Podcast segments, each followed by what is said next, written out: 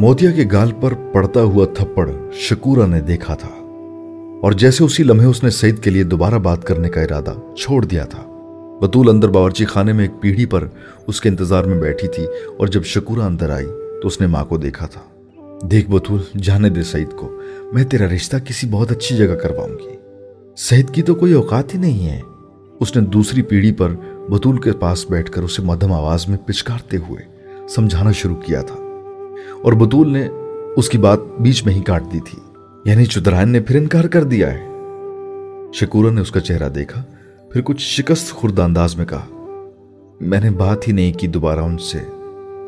وہ بڑے غصے میں ہیں۔ بطول نے جگدم ماں سے کہا، ٹھیک ہے اماں تو پھر اس مسئلے کو بطول کو حل کرنے دیں۔ تیری بزدلی اور لحاظ مجھے ڈبو دے گا۔ وہ کہہ کر وہاں سے جانے لگی تھی۔ نہ نہ بطول جو درائن سے بات نہ کرنا۔ انہوں نے تو ابھی موتیا کے چہرے پر تھپڑ مارا ہے۔ وہ تم سے بھی بدتمیزی کریں گی۔ شکورا کی جان نکل گئی تھی۔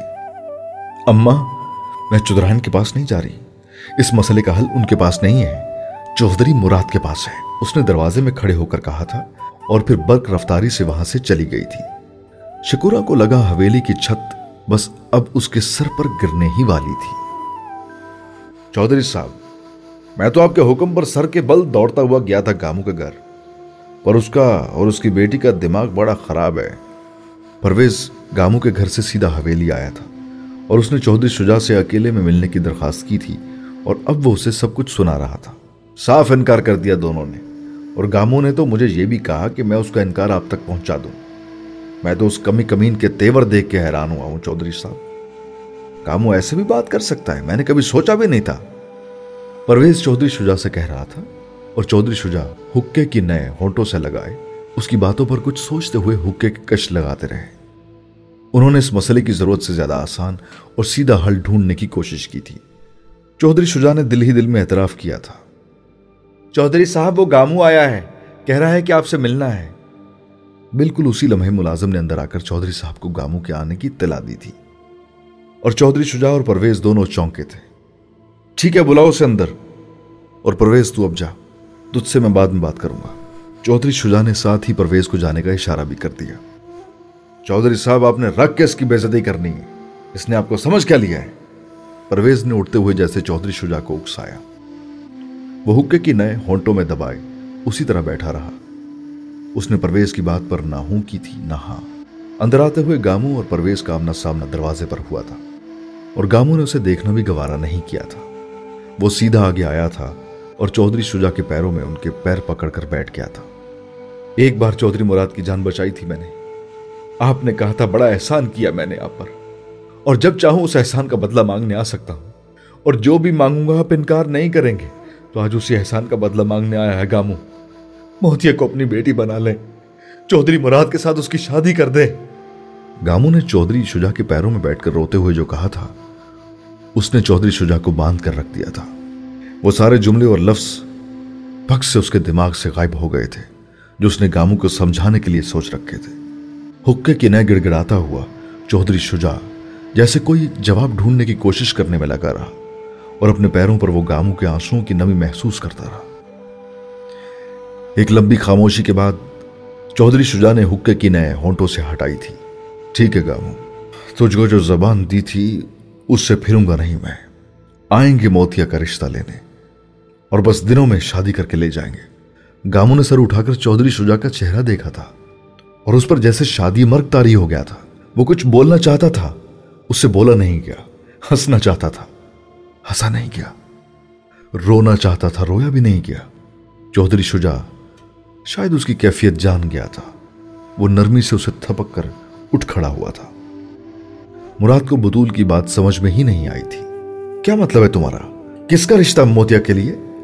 وہ بھی تھوڑی دیر پہلے باہر سے اپنے کمرے میں آیا تھا، جب بطول اس کے کمرے کا دروازہ بجا کر اندر آ گئی تھی اور مراد حیران ہوا تھا۔ حویلی میں کسی مرد کی موجودگی میں کوئی بھی ملازمہ اس کے کمرے میں نہیں جاتی تھی اور جہاں وہ دن دہاڑے آ کر اس کے سامنے کھڑی ہو گئی تھی۔ اور پھر اس نے چودھری مراد کو جو بتانا شروع کیا تھا، اس نے اسے کنفیوز کر دیا تھا۔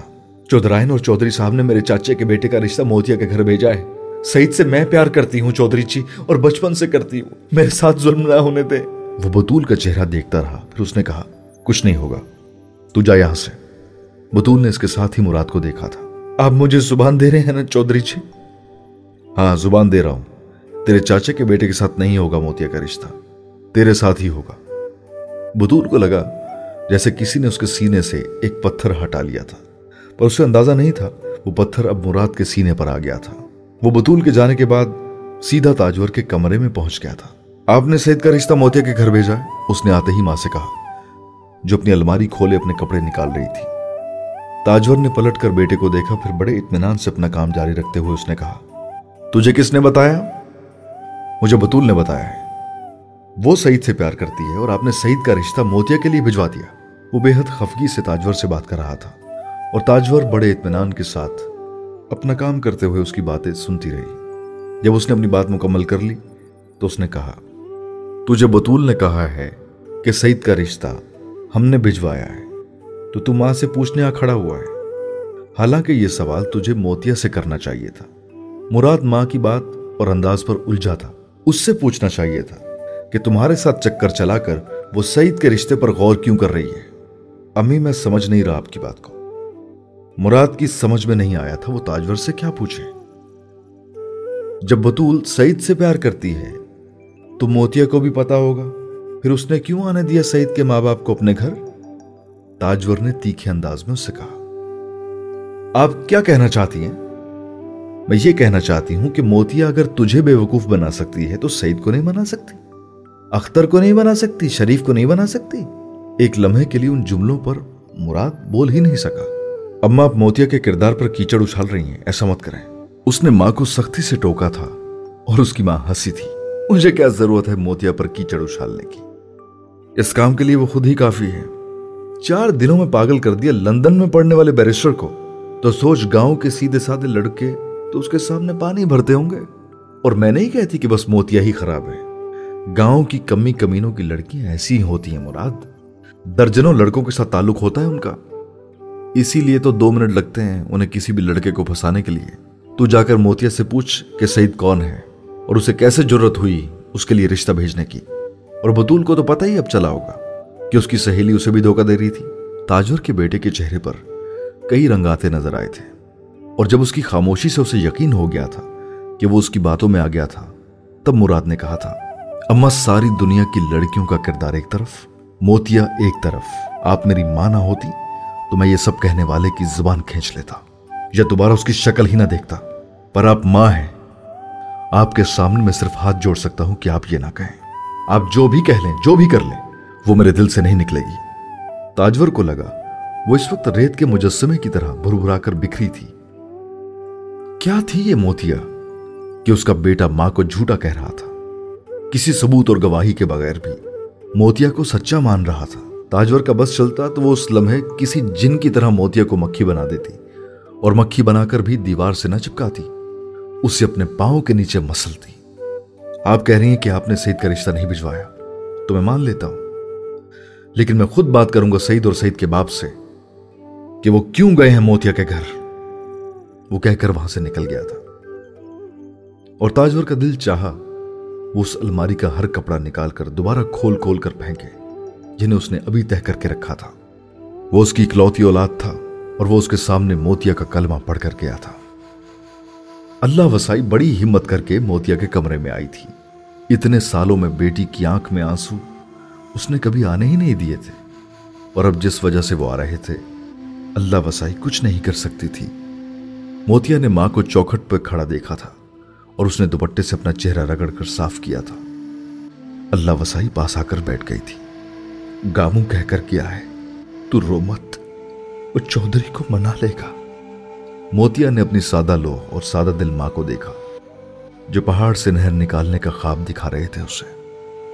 میں اس لیے نہیں رو رہی ماں، میں اس لیے رو رہی ہوں کہ میری وجہ سے گاؤں میں آپ دونوں کا سر نیچا ہوا۔ عزت پر حرف آیا، موتیا مر جاتی تو یہ نہ ہوتا۔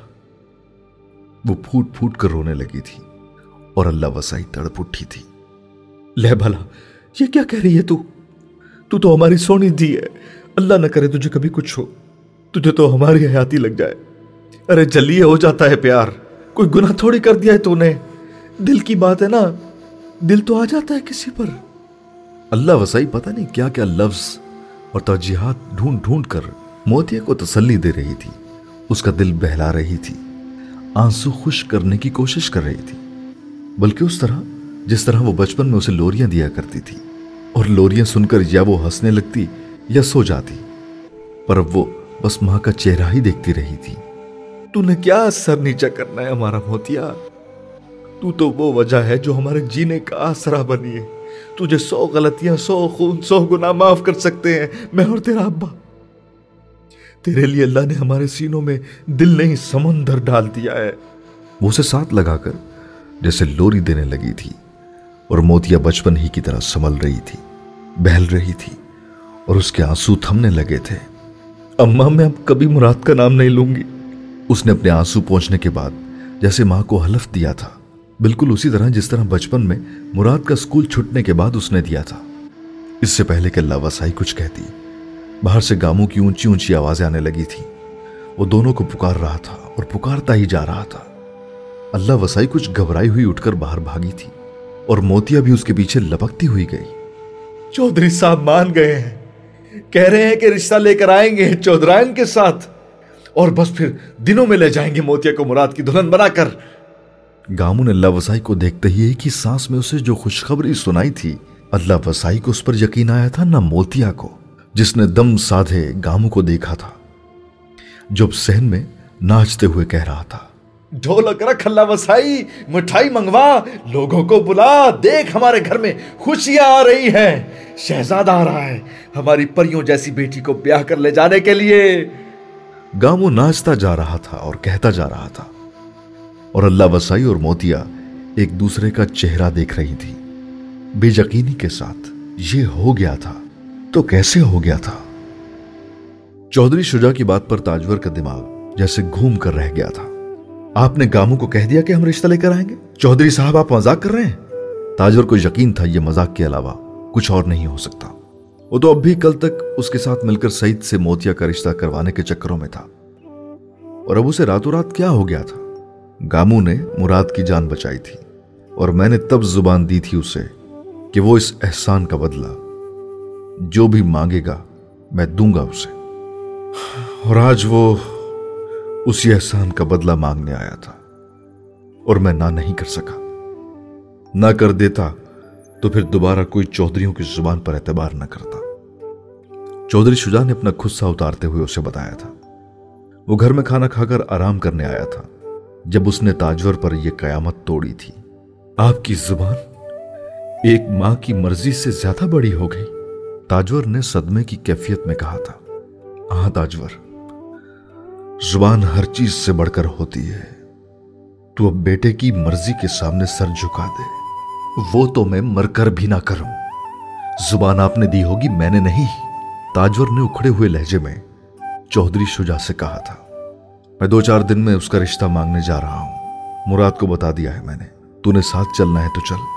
نہیں تو میں خود ہی اکیلا سب طے کر کے آؤں گا۔ اب تو زہر کھا یا نہ کھا۔ دس تاریخ کو مراد کی بارات لے جاؤں گا میں موتیا کے گھر۔